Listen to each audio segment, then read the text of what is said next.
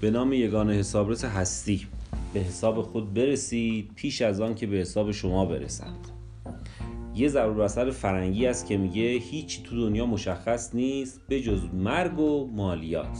برای مالیات. منم می‌خوام در ارتباط مالیات براتون صحبت بکنم. مالیات دیر یا زود به سراغ ما میاد. پس بهتره که اول خودمون بریم سراغش. همجوری که می‌دونید قانون مالیات های مستقیم تو سال 94 اصلاح شد. یه مواد ازش حذف شد یه مواردی بهش اضافه شد و یک سری اصلاحات در بعضی از موادش انجام شد. ویل دورانت میگه تاریخ کتابیه که همیشه از وسط باید خوندش. برای همینم من الان می‌خوام برم یهو وسط قانون مالیات وسط که چه کنم آخر قانون مالیات و از ماده 274 تا 279 براتون صحبت بکنم. این مادهایی که گفتم از مهمترین تغییرات این قانون بود.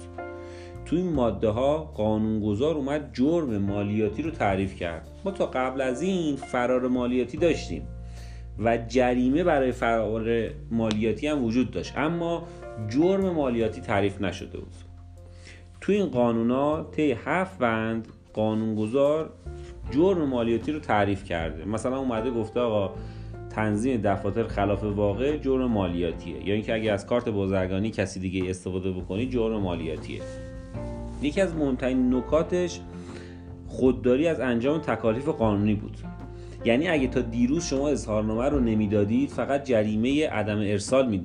ازتون می‌گرفتن. اما الان شما جرم مرتکب شدید اگر اظهارنامه مالیاتی خودتون رو ارائه ندید. تو ادامه این بندها اومده در تا مجازات هم گفته. خیلی مجازات های سختگیرانی در مورد شخص های حقوقی گفته.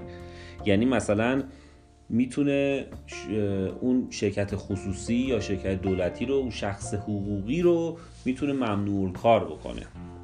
یکی از ماده های مهم این مجموعه ماده 276 که برای ما حسابدارها یا حسابرسا یا آدمای ادارجاتی خیلی حائز اهمیته. توی این ماده معاونت در جرم رو اومده تعریف کرده و حداقل مجازات مباشر رو برای اون به عنوان جریمه تعیین کرده. یعنی اگر که یک کارفرما یه جرمی انجام بده حداقل جریمه اون جرم رو برای کسی که معاونت بکنه در نظر گرفتن در ادامه در مورد وظایف قوه قضاییه و بقیه مجازات ها صحبت کرده اینو گفتم که بگم مسئله یواش یواش داره جدی میشه.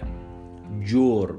تا الان فقط مسئله فرار مالیاتی بود و جریمه الان مسئله جرمه. بچه ها مواظب باشید و قانون رو بخونید. ممنونم ازتون.